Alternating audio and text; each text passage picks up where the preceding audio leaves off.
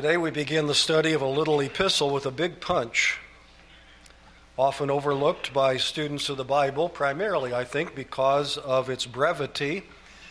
It is only one chapter of twenty-five verses, but also, no doubt, because of its unsettling nature to many who are a bit squeamish about themes such as judgment and sin. And all of these things are dealt with in this little epistle, exposing the sin that is within churches even today, and promising the judgment of God upon all hypocrites who do not truly bow the knee to the Lord Jesus Christ. I preached through this epistle of Jude at Beacon in nineteen eighty-one. I actually had forgotten that, and I'd started studying it thinking that it was one of the few, very few books of the New Testament that I had not preached through in my years of pulpit ministry here. And then after I had spent several hours in preparing to preach it, I thought I ought to check my records, and lo and behold, my records were better than my memory. And I did indeed preach it in nineteen eighty-one, but I doubt that many of you were here, and I am confident that those of you who were have probably pretty much forgotten what I said, and uh, I know I have. I even forgot that I preached it, so I presume that you probably don't remember too many details as well. But be that as it may, whether this is new to you, or whether it is a review after forty-some years, it is very, very relevant to the day in which we live, and it very much needs to be examined once again. And so today we're going to approach it in the following way. Number one, a brief overview of the epistle. Second, some information about the author. Third, some information about the recipients. And then fourth, a greeting, which is found in verse verses two and following, as we examine finally the benediction at the last portion of the book in verses twenty-four and twenty-five. So first of all, an overview. And we could break the book down into the following areas: a salutation, an introduction, a study of the body of the epistle, and finally the benediction. The salutation follows the usual format that you find in most salutations in New Testament epistles, identifying first the author and then the recipients, and finally a greeting to the recipients. The introduction given to us in verses three and four also lays out Jude's purpose for writing this book. And it is clear that, in a sense, we could say this is the second epistle of Jude. The first one didn't get written, but the second one did, because Jude tells us that he originally wanted to write a letter about salvation, about the glories of salvation, the various aspects of salvation, an encouraging epistle to the people of God in order to help them understand better the salvation which they have received by the grace of God, and to revel in that privilege. But as he took up his pen to write this book about salvation, he was directed instead, we could even say compelled instead, by the Spirit of God to write an epistle primarily of warning. And so we have reference to the epistle that Jude wanted to write. Beloved, while I was very diligent to write to you concerning our common salvation, verse three, we have instead the epistle that God directed Jude to write when he says, I found it necessary to write to you, exhorting you to contend earnestly for the faith, which was once for all delivered to the saints. And so what Jude wanted to write, he did not write. Maybe later he would. We don't have one. We don't have another one. But what Jude had not intended to write, he did write. That's another reminder of the inspiration of Scripture. This book, which is written by man, nevertheless, is very much directed, superintended, guarded, and guided by the Holy Spirit of God. And so we have at the same time a human book, but even more importantly, we have a divine book. It's unlike any other book in all the world. But Jude not only tells us of this change in his intentions, but also the reason why. In verse four, for certain men have crept in unnoticed, who long ago were marked out for this condemnation, ungodly men who turn the grace of our God into lewdness and deny the only Lord God and our Lord Jesus Christ.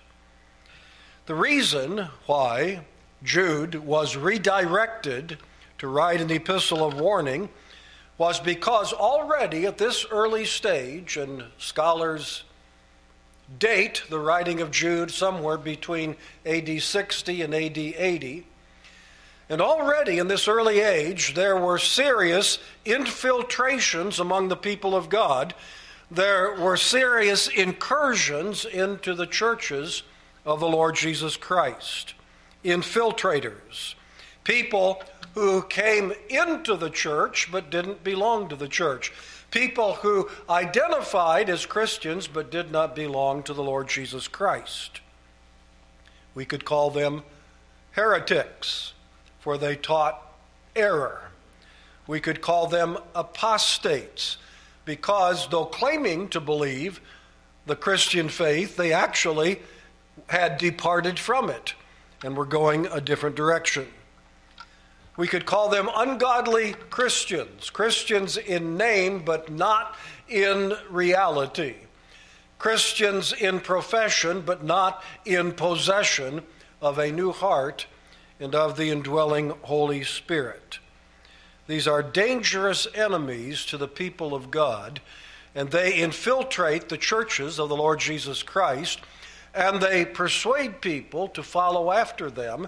And this is a great danger to Christians. And Jude said, I am compelled to write to you a warning about these people, which are already scattered throughout the churches of the Lord Jesus Christ in the first century. Do you think that that danger has disappeared, that it no longer exists today? Or do you think that, if anything, this danger is probably greater today than it was in the days of Jude? I think the second statement is actually the true one. These are dangerous enemies. And so we have a salutation in verses one and two, an introduction in verses three and four.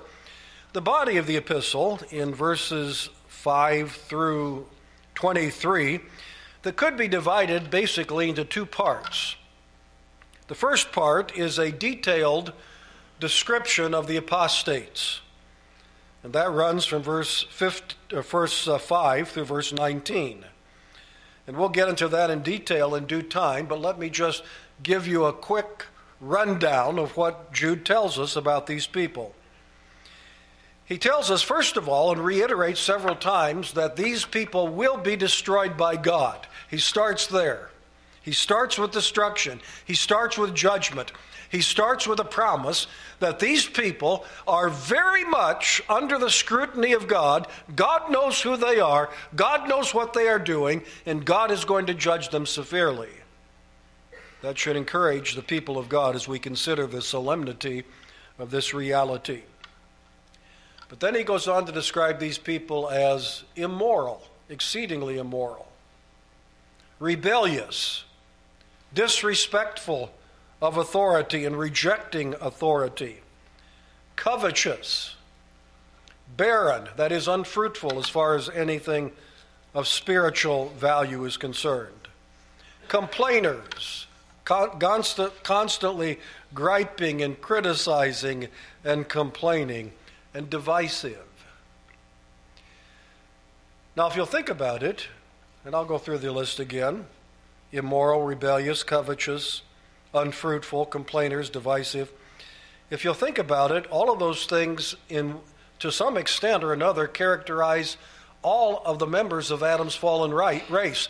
In other words, we can see elements of our own life, at least in the past, in this description, hopefully not in the present, and yet because we are not fully sanctified, some of these elements still remain in the lives of the redeemed people of God, and pointing them out in greater magnitude in these heretics will also be a reminder for us to root these out of our lives, to make sure that we don't have any lingering remnants of these characteristics operating within us.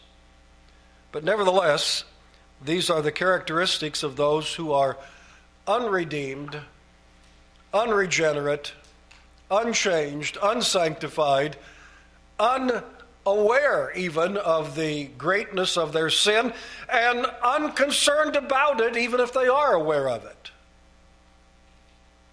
And yet they often disguise their sinfulness by their religiosity, by their church relationship, by their religious activity, by their presence among the people of God. And that makes them a great danger. Now, the second part of the body of the epistle is an exhortation to the faithful. First of all, a description of the apostates, and then secondly, an exhortation to the faithful. And there's a little overlapping here. That exhortation actually begins in verse seventeen and continues verse twenty-two through verse twenty-three. But you can see that, for example, twice where Jude appeals to God's people in these words. Verse seventeen, but you, beloved, but you, beloved, and here's some things for you.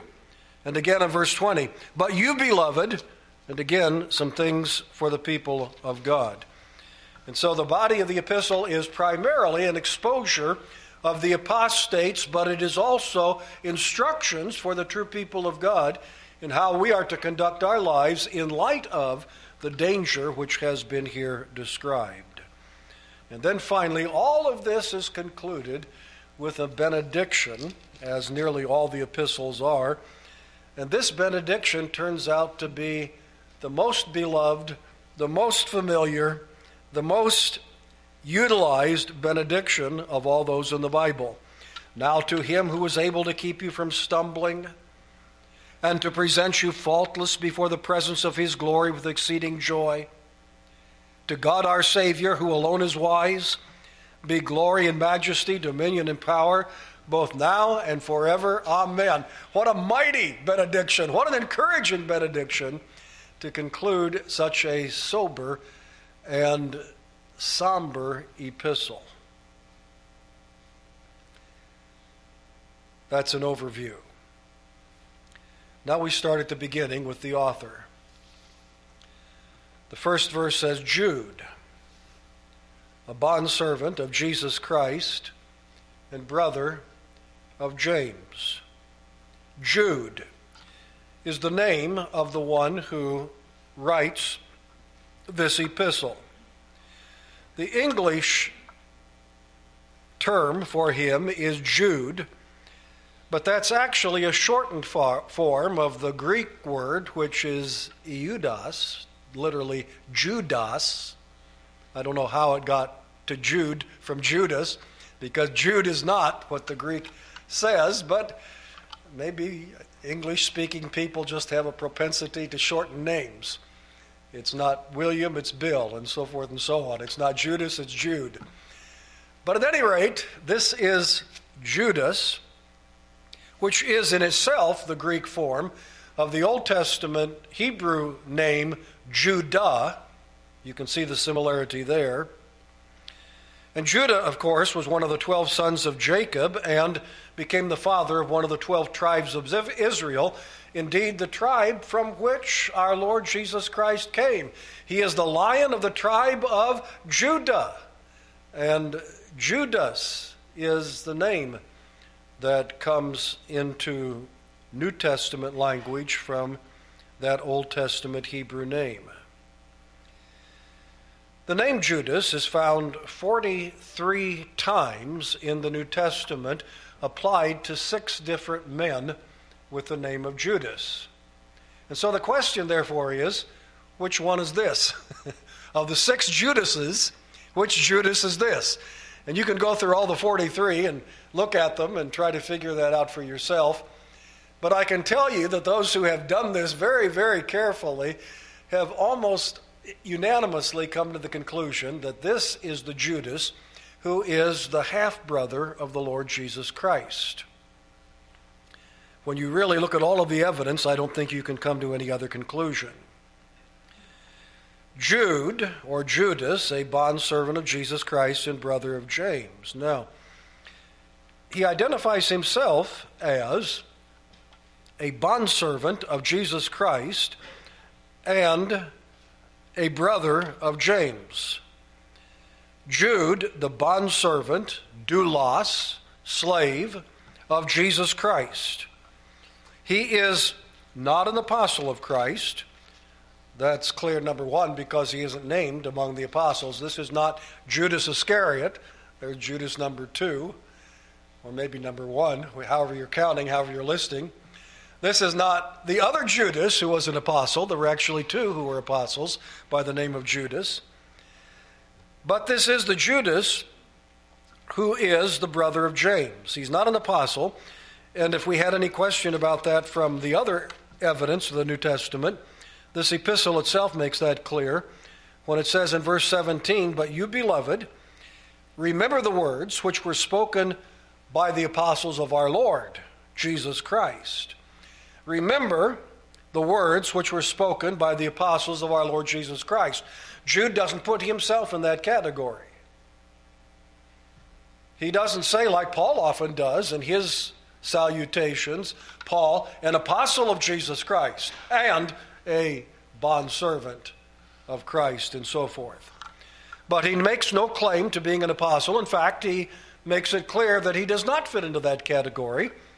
This is not an apostle of Christ. This is not either one of the two Judases among the twelve. Of course, Judas Iscariot would not even come under consideration. But he is simply Judas, a bondservant, a servant, a slave of Jesus Christ, a term which is used by a number of the other writers of epistles, such as Paul and Peter. Slaves of Christ, a common designation. And that designation indicates a lot of different things. It certainly indicates commitment, dedication. I consider myself, said Jude, to be a slave of the Lord Jesus Christ. That's my work. That's my duty. That's my joy. That's my privilege. It speaks of humility. He doesn't try to find terms that will honor him or exalt him, but he very humbly calls himself just a slave, just a servant of the Lord Jesus Christ.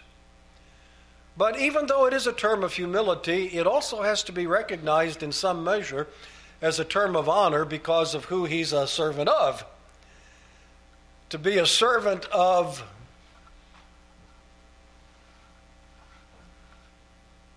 who? Um, Jacob, unknown person, wouldn't be a big deal, would it?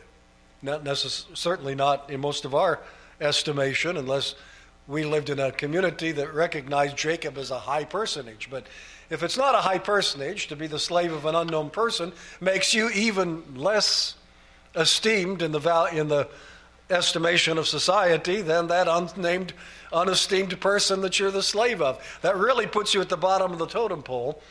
But if you are a slave, say a servant of, say, Caesar Augustus, now that makes things a bit different, doesn't it? I'm not Caesar Augustus, but I serve Caesar Augustus. That's a whole lot higher than serving Jacob nobody. And if you are a servant of the King of Kings and the Lord of Lords, if you're a servant of the Lord Jesus Christ, even though in your humility you have named yourself in the lowest position, you cannot help but be given some measure of honor and satisfaction because of the one that you serve. And by the way, that applies to all of us as well. We may be nobodies. We are nobodies. We need to think of ourselves as nobodies. And yet, if we are servants of the Lord Jesus Christ, he has made us somebodies. He takes nobodies and makes them somebodies. The modern gospel has it exactly backwards. It somehow twists the message of the gospel to make people think that God saved you because he saw such great potential in you. He thought you were so great, so wonderful, that he decided to save you because he saw all those wonderful characteristics in you. Nope, you've got it backwards. Salvation is by grace. Grace is totally unmerited. It is without any consideration of goodness or merit or achievement or value or worth. While we were yet sinners, Christ died for us. But in redeeming us, he made us servants of the Most High God. That's honor. And, though not mentioned here, even one step or maybe several steps higher, children of the Most High God. Amazing. Amazing. Amazing. So Jude self-identifies himself first as a servant of Christ, and then secondly, as the brother of James. Now, James is another brother of Jesus. Jesus had four brothers, technically half-brothers, but he had four brothers upon earth. We read in Matthew thirteen fifty-five, "Is this not the carpenter's son? Is not his mother called Mary, and his brothers James, Joseph, Joseph, or Joseph, Simon, and Judas?" Now, if they were ranked in birth order, that makes James the oldest, that makes Jude, Judas the youngest of the four brothers. But there were four brothers of our Lord Jesus Christ. In other words, four natural-born sons of Mary and of Joseph. His brothers, however, throughout Christ's lifetime were unbelievers. John seven five, "For even his brothers did not believe in him." There were a lot of other people who didn't believe in him, but most astounding of all, even his own brothers didn't believe in him.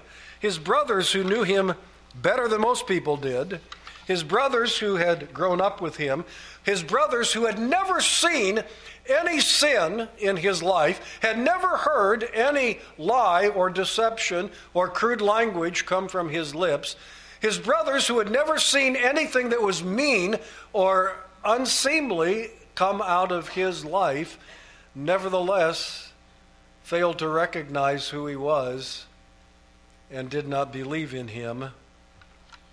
Takes the work of the Holy Spirit to enlighten people's eyes to understand what's all around them. Oh, if we could just do some miracles, that would persuade people. Oh, if we could just raise some people from the dead, that would persuade people. Yeah. Oh, if you could just drop people into the family of Jesus Christ with Mary and Joseph and Jesus, that would make them believers, right? Wrong. Salvation is by the work of the Holy Spirit, isn't it? Otherwise, men are blind, they're dead, they are un- incapable of believing. And that's the way Jesus' brothers were. They were unbelievers, but at some point they became believers. We read in Acts one fourteen, with one hundred twenty gathered in the upper room waiting for what we know as the day of Pentecost. We read, "These all continued in one accord, in prayer and supplication," all of these are praying, "with the women and Mary, the mother of Jesus, and with his brothers." They were saved. How? By the work of the Holy Spirit. When? Evidently after the death and the resurrection of Jesus Christ. They became believers, and they are now with the one hundred twenty in the upper room. And what did they do with their lives after that? Well, they served the Lord as his servants. At least two of them we would take as itinerant evangelists. First Corinthians nine five, the Apostle Paul says, "Do we," himself and the other members of his missionary team, "do we have no right to take along a believing wife on our journeys? Don't we? Can't we take Don't we have as much right to take a wife with us at the expense of the churches? Don't we have as much right to do that as the other apostles and the brothers of our Lord and Cephas, Peter? Peter had a wife, and he took her on his missionary journeys. Other apostles had wives, and they took them on their missionary journeys. Brothers of Jesus had wives, and evidently, clearly, they took them on their missionary journeys. They are itinerant evangelists in the work of the Lord. We're trying to identify more exactly, piece by piece, who this Jude is who wrote this epistle that we are now studying. And so they labored as itinerant evangelists, but of the brothers of Christ, we know two of them are serving serving as ministers of the gospel, and maybe the other two as well. But of the brothers of Christ, only one rose to great prominence, and that is James, who is first recognized in a prominent position in Acts chapter twelve, when Peter was released from prison and he went to the home of, of the mother of John Mark, and he talked to the disciples that were gathered there to pray. And then he said, in effect, I need to slip out of, out of town. I've got to get out of Dodge for a while. But you go and report my release to James. To James and the others. James had already risen to, evidently, the preeminent, the, the preeminent place of leadership in the great church at Jerusalem by that early time in Acts chapter twelve. And, of course, we see more evidence of that in Acts chapter fifteen. We call that the Great Council at Jerusalem, when they gathered together to sort out this business about what exactly is the gospel and what is what is required of Christians, and is circumcision and Mosaic dietary laws required, as some were teaching. And all of that was dealt with, debated, and decided, decisively decided in Acts chapter fifteen. But the one who is the leader in all of this discussion, representing the leaders of the church of Jerusalem, is James, the brother of Christ, the brother of Jude. And he's referred to again in Acts chapter twenty-one, when Paul comes in off his final missionary journey. And it says, we went in to meet with James and the other elders. James was the leading elder. Sometimes people get into a bit of a debate about, in the area of elders, which clearly in the Bible are normally plural in number in each church, the plurality of elders. But does plurality of elders imply or indicate parity of elders? Those are two different issues, and a lot of people have confused those two. Parity would mean that all of them have exactly the same authority and recognition. And the evidence of Scripture is no. In Bible days, there was recognized among the elders someone who was the leader among the elders. James and the other elders. James presiding over the, the uh, council at Jerusalem. Go tell James that I've been released from prison, and the others. And James, the point is, James had a position of great prominence in a church of that that that uh, uh, included thousands of members and many elders. And James had risen to the place of leadership in all of that. James, not the apostle James, who was beheaded in Acts chapter twelve, but James, the brother of Christ. Jude never rose to that level of prominence. You don't read anything like that about Jude. But Jude identifies himself as a brother of James. Jude, a bondservant of Jesus Christ and brother of James. But as we're talking about his self-identification, we have to point out what isn't there, and that is no mention of his physical relationship to Christ. He's obviously a blood-bought child of Christ. He is obviously a fervent, committed servant of Christ. But he doesn't say, Judas, brother of James, brother of the Lord Jesus Christ. He doesn't mention that at all. Nor does James in his epistle. James omits saying that as well, even though he too was a physical brother of the Lord Jesus Christ. But James says, greeting to the greeting to the twelve tribes, uh, James, a bondservant of God and of the Lord Jesus Christ, to the twelve tribes which are scattered abroad. Almost the same language as Jude, a bondservant of God and of the Lord Jesus Christ, to the twelve tribes which are scattered abroad. The only thing that James doesn't say is brother of Jude. That wouldn't mean a whole lot because Jude didn't have any particular prominence. Nobody really knew who he was. But Jude says, servant of Christ and brother of James. You know him, don't you? Well, I'm his younger brother. I'm his unknown brother. I'm his insignificant brother. I'm the little brother of James. That's who I am, writing this epistle. Now, recipients, very quickly. This epistle is not written to any one particular church. It's obviously written to believers, but it is written to all believers, wherever they may be, and therefore is categorized among the general epistles. We have epistles that are written to churches, to the church which is at Rome, to the church which is at Corinth, to the church which is at Philippi, and so forth. These are particular epistles. They are written to particular congregations, but included in the New Testament to be given to all of us for our edification. But then there are general epistles that are written to believers, but in no particular location or congregation, and this is one of those. Just to those who are called, sanctified by God the Father, and preserved in Jesus Christ. Jude has a threefold description of the believers that he's writing to. First of all, he says they are those who are called. Don't gloss too quickly over that designation.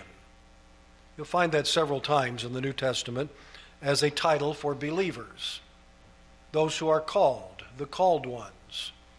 That great text in Romans eight twenty-eight that all of us have quoted and no doubt clung to and shared with others. Don't misuse it because it doesn't apply to unbelievers. Sometimes it's given out indiscriminately as if this is saying that that uh, all all things are going to work to good, work for good for everybody. No, no, no. Read the text. All things work together for good too. And there are two things that are said about those that this promise applies to. Two, number one, those who are the called. There the definite article is used. Those who are the called and those who love God and are the called according to his purpose. They are one and the same.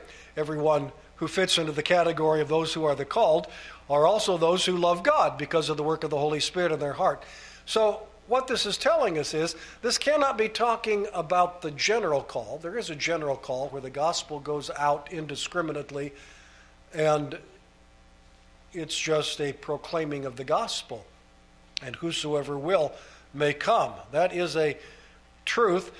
That is a, if I can say it this way, that is a secondary truth to the one that is emphasized far more, namely the effectual call, the call that always accomplishes its purpose. It has, it is directed to particular people, and it always brings them into a saving relationship with Christ. It is an effectual call. It goes out to those that God sends it to particularly, and it changes their hearts and brings them into a right relationship with God. They are the called. There are a lot of ways I could prove what I just said to you, and I don't want to go into it because it would take too much time, but just think about it. If this were talking about the general call that goes out to all people indiscriminately, then how does it serve to identify the believers that Jude is writing to? It wouldn't and it couldn't, because that would apply to unbelievers as well as believers, wouldn't it? That would apply, to put it another way, to the non-elect as well as to the elect. But those who are called effectually are the elect. They're the chosen of God. And God, in his time, in his perfect time, according to his eternal purpose, he sends his Holy Spirit to them and regenerates them. And then they hear the call that goes out to everybody, but people have to have ears to hear it. It's one thing for it to go out, but if it goes out to deaf ears, that doesn't bring a response. If it goes out to dead souls, that doesn't bring a response. But if it goes out to those whom the Holy Spirit has given life to, then that always brings a response. And so the called are the ones who respond to the call. But Jude doesn't say here, I'm writing to those who responded to the general call. He says, I'm writing to those who are called. Everyone who is called is a child of God, and I'm writing to those, those who are called. How else does he identify them? Well, the second phrase is sanctified by God the Father. And there's a textual variant here, which I won't take time with, but some texts say loved or beloved by God the Father. If the correct reading is sanctified, then it means set apart by God the Father and carries the idea of election. If the correct reading is beloved, then it still has a similar idea, because if he's writing this to those who are loved by God the Father, but he's writing to believers, not to everybody, then obviously there is a special love for the called that doesn't apply to those who don't fit into the category of the called. Not that there's no no level of love at all for them, but it's not the same level. It's a different love. And so if the correct reading is loved by God the Father, then we sh- are encouraged to think in terms of loved with everlasting love, taught by grace that love to know. Spirit, something from above, thou hast taught me, it is so. And so those who are called, those who are either set apart or eternally loved by God the Father, and number three, those who are preserved or kept. And now the preposition becomes a bit fluid. It's, it's one of those little prepositions that's rather flexible. And so it could be translated, kept in Jesus Christ, which indeed is true. It could read, kept by Jesus Christ, which is not beyond possibility. Jesus spoke in those terms in his high priestly prayer in John seventeen. When praying to the Father, he said, while I was with them in the world, I kept them. Jesus Christ does keep his own. I kept them in your name. Those whom you gave me, I have kept, and none of them is lost. However, that follows the statement where Jesus basically says, I'm done with my responsibility to keep them, and now I give that responsibility back to you, Heavenly Father. Now I am no longer in the world, but these are on the, in the world, and I come to you, Holy Father. You keep through your name those whom you have given to me. So with that in mind, we realize that Christ's keeping activity is not beyond the realm of possibility, but it seems more likely that this is saying kept for Jesus Christ. The idea is preserved securely until presented to Christ. Here are your people. Here are the ones chosen by God to give to the Son as a reward. Here are the members of your bride. Nobody's missing. They're all here. Everyone kept. And you see, since The second and the third one refer to different members of the Trinity.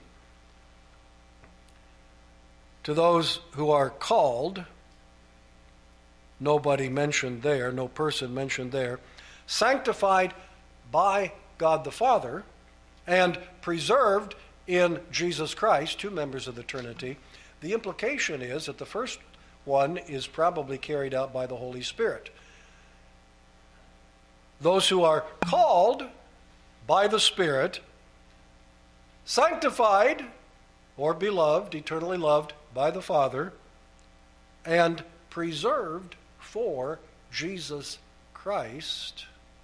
And there you have all three members of the Trinity involved in the eternal work of salvation. But we have to move on, and we'll never get done. This is a lot in this salutation, isn't there? This is a rich salutation. Let's look quickly at the greeting in verse two. Mercy, peace, and love be multiplied to you. What can we say about this greeting? Well, we notice that it is similar to other greetings that we find at the beginning of most epistles in the New Testament.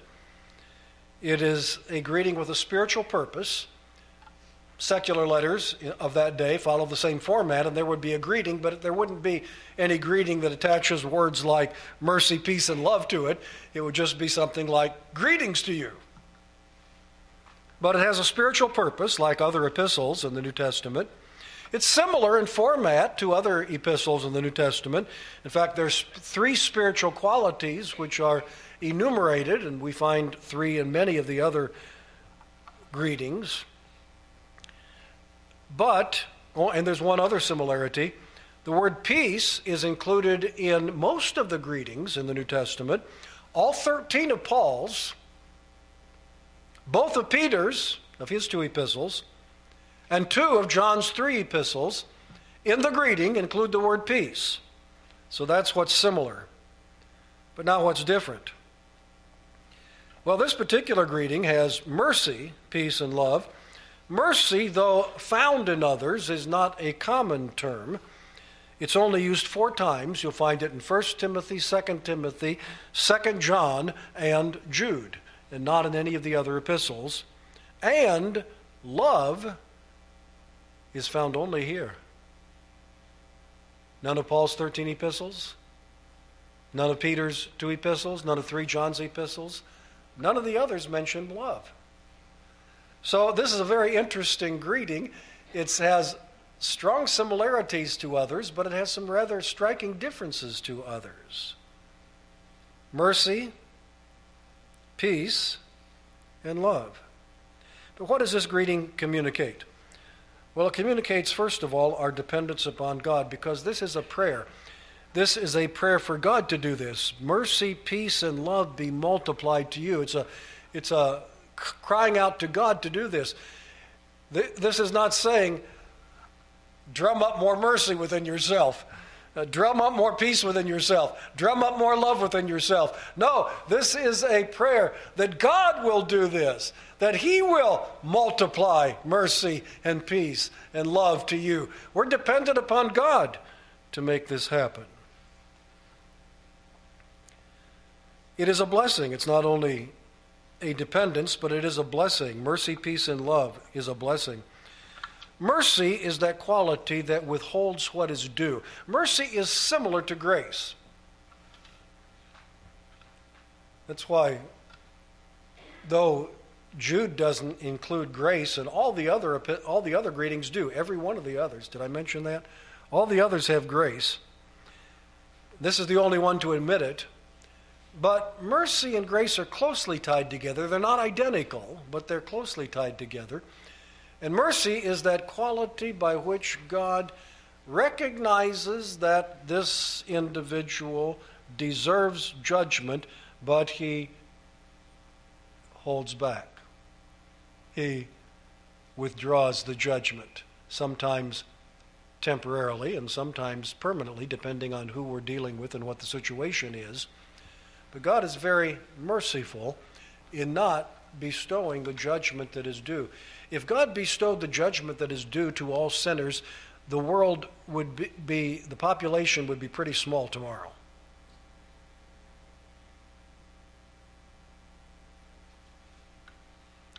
We wouldn't have to worry about overpopulation in this world if God just dispensed justice now and gave everyone the judgment which they deserve. But in mercy, God withholds it. That's, that's mercy, withholding what is due.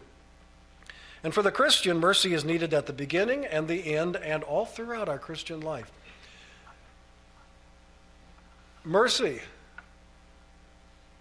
to withhold the consequences of our own sinfulness, which brings greater and greater hardness and spiritual blindness, and to withhold those consequences and instead give us understanding and enlightenment and life and all of the blessings that bring us alive in Christ Jesus.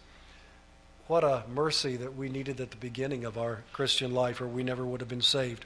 What about the end? When we stand before God someday in judgment, as all of us will, saved and lost, when we stand before God someday in judgment, we're going to need mercy. We're going to be thankful that God extends mercy to those who are believing in the Lord Jesus Christ, and we will not get the judgment that is due us in that day. But Jude is telling us we need mercy every day of our lives.